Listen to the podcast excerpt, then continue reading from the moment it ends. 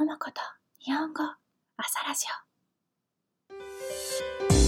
オにせんにじゅういちねんにがつじゅうににち金曜日、今日の天気は曇りですが、昼はじゅうろくどになるらしいです。あったかいですね。ジョギングに行きたいです。仕事が午後しちじくらいに終わるので、終わったらすぐに走りに行こうと思います。今日私が起きた時間はしちじです。でもベッドから出たのはしちじにじゅっぷんくらいです。朝ラジオのトピックをリクエストしてくれる方は、私のインスタのストーリーを見てください。朝ラジオのスクリプトが見たい人は、私のホームページを確認してくださいね。日本語と英語のスクリプトがあります。YouTube もよろしくお願いします。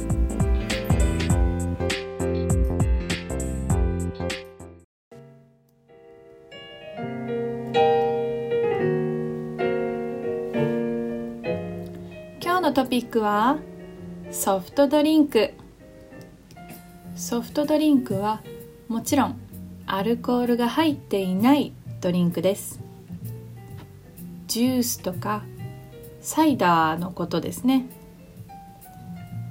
皆さんがよく飲んでいるソフトドリンクは何ですか？私はオレンジジュースとかリンゴジュースが好きです。普通ですね。日本には日本のオリジナルのソフトドリンクがたくさんあって、それが結構面白いんです。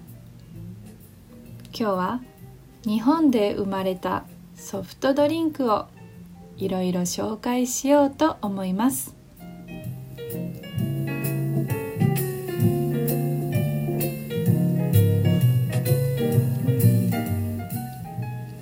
皆さん、ラムネを知っていますか？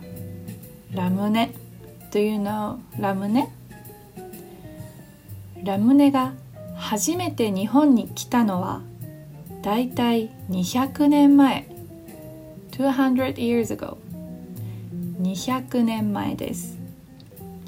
アメリカからペリー提督というアメリカ人が日本に来た時にこの飲み物を持ってきたと言われています。ペリー提督というのは日本で有名な歴史の人なんですけど、マシュー・カルブレイズ・ペリーかな、知っていますか？日本では今この飲み物はラムネという名前ですが、もともとレモネードでした。レモネードレモネード、これはみんな知っていますよね。でもそのにひゃくねんまえの日本人はレモネードの発音がよくわからなくて、ラムネと呼んでいました。かわいい名前になりましたね。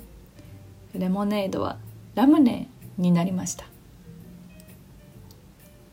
ラムネはコンビニとか自動販売機ではあまり売っていません。時々スーパーで売っています。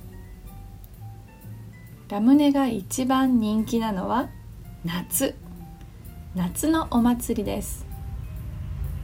お祭りで浴衣を着て、暑い外を歩きながらラムネを飲むというのが一般的な飲み方です。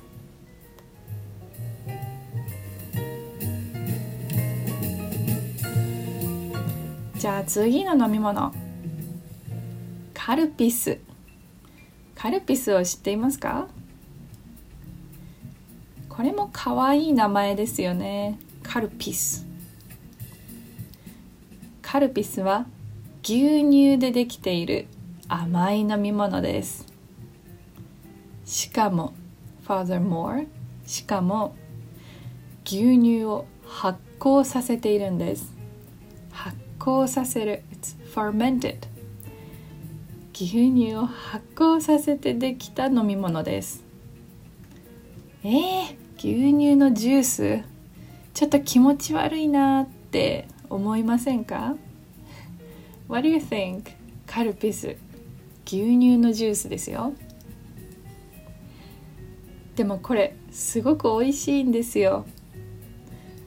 あの飲みすぎたらお腹が痛くなるので、あまり飲みすぎない方がいいです。 You shouldn't drink it too much。 お腹が痛くなります。 It will make your stomach hurt。次の飲み物はポカリスエット。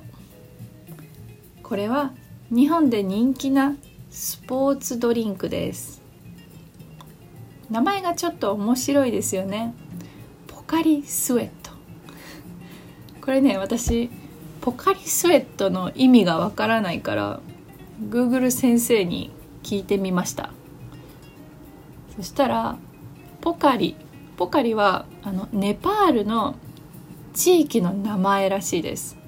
ネパールのエリアの名前、まあ、これはポカラという場所があるみたいなんですけど、そのネパールのポカラという場所の名前から取ったらしいです。そしてスウェット、まあ、これは日本語で汗ですが、まあ、英語はもちろんスウェットですね。ポカラの汗意味が分かりませんね。でもこれはスポーツドリンクですから、まあ、たくさん汗をかいたときに When you sweat たくさん汗をかいたときにこのポカラの水を飲みましょうというコンセプトなんだと思います。あ、でも美味しいですよ。美味しいです。汗の味はしないで、しないですから大丈夫です、ね、It doesn't taste like a sweat. No, no, no, no. 大丈夫。安心してください。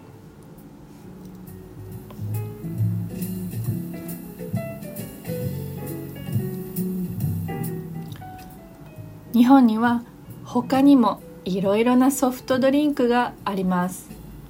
コンビニに行ったら飲み物がたくさんありますよね。特にお茶とコーヒーはもう本当にたくさんの種類があります。ミルクティーとかウーロン茶、ジャスミンティー、そしてコーヒー牛乳とか缶コーヒー、メロンソーダなどなど、まあ面白い飲み物がたくさん見つけられますね。もし日本に来たらいろいろなソフトドリンクを試してみてください。皆さんが好きなソフトドリンク何ですか？今日もいい一日になりますように。週末は朝ラジオをお休みします。今日は金曜日ですね。頑張りましょう。じゃあまたね。